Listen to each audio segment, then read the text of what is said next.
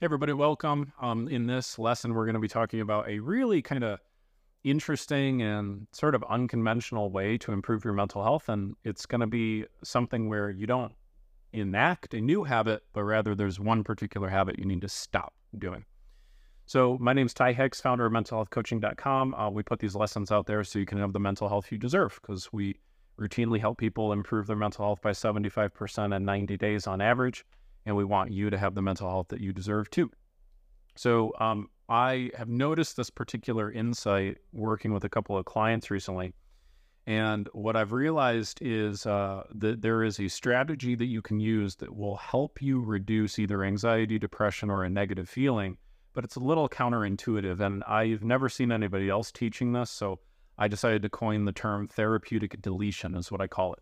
And so what it is is instead of you doing something new like enacting a new habit think of it as you're deciding to no longer do a particular thing. And really what you're no longer doing is you're no longer feeding energy to the old thing that made you feel anxious depressed or angry. And i've got three examples here for you so the first time I noticed this was I was working with a gentleman and he had uh, health related anxiety. So he was always worried about his heart. And he was constantly like, oh, am I going to have a heart attack? And like three times a week, he was going to the hospital at the peak of when he started working with me. And so what we unpacked was that every single time he would go into his head and think about his heart, every time he would scan his body and look for proof that there was a problem, it would convince him that there was a problem. And so he had developed all of these little ways to try to check on himself. He'd put his hand on his heart. He had one of those little, uh, I don't even know what you call it, one of those little things that you put on your finger to check your, your heart rate and your O2 levels and your blood pressure and stuff like that. He would check his blood pressure several times a day. He would keep that little thing in his pocket all the time he was going to the doctor once a week to have them tell him like where his numbers were at and all of this stuff. And so what we realized the problem was is he was constantly focused on scanning his heart for proof that there was a problem. And the doctors had told him there's no problem. But he kept going after it. He kept checking his heart, checking his heart over and over and over again, looking for proof that there was a problem. And that's what created the issue.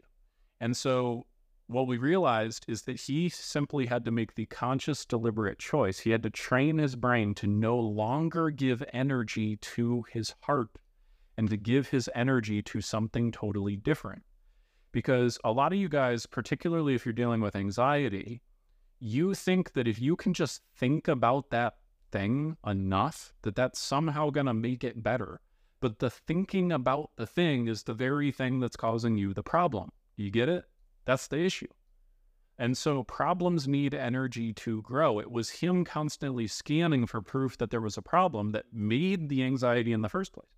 So we taught him a variety of different things, helped him learn a variety of different things. But one of the key things we helped him do was we helped him learn how to get his needs met elsewhere, right? To focus on building his career, to focus on building his marriage, to focus on his child, to focus on um, all sorts of different things that would actually fulfill him and make him feel empowered. And he could put his energy on those.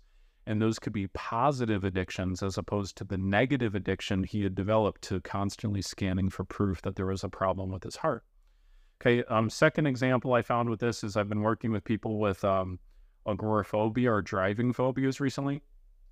And so, same type of thing. People, uh, this this gentleman I was working with who had this issue, he kept constantly imagining, well, what if something bad happens when I go and drive?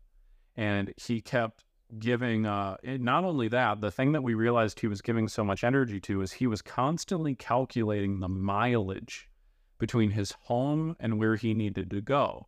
And so he was giving all of this attention and energy and meaning to the idea that, well, if I go five miles from home, that's safe. But if I go 10 miles from home, that's unsafe. And so every time he'd plug in his GPS, he'd always be focused on the miles. And when he was like driving to the store, he'd go, okay, how many more miles do I have left? How many more miles?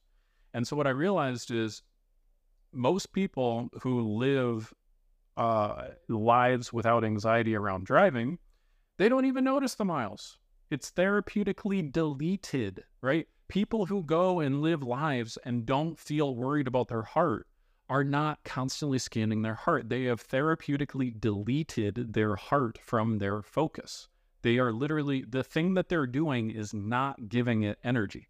That's the thing that makes the difference. Same thing with driving, right? When you're driving and you're doing it peacefully, you're just focused on the scenery, you're just focused on the destination. You are not thinking about the mileage and the distance from home and how quickly am I going to need to get back home and what route do I need to take to get back there, right? And how long is it going to be until I get back to my till to my safe zone, right? So that's deleted. It's therapeutically deleted. So that's the key thing. And then the third example would be trauma. Okay, so a lot of people, uh, about two thirds of people, will have experienced some type of traumatic experience in their life at some point. Um, you know, uh, physical abuse, sexual abuse, uh, a car accident, you know, things like that. And so, what happens often for people is they go into their head and they focused on that traumatic event from the past over and over and over and over again. And they get themselves all upset for no good reason. Like there's no value that's going to come from you continuously focusing on something painful from the past, nine times out of 10. Now, don't get me wrong, I'm not advocating for you repressing it, like pretending it never happened, but it's also not good to constantly recycle it because then you replace your abuser as your own abuser. You become the one that's abusing yourself, you know, just getting yourself focused on all this garbage that's not really helping you. Right. So that's not helpful.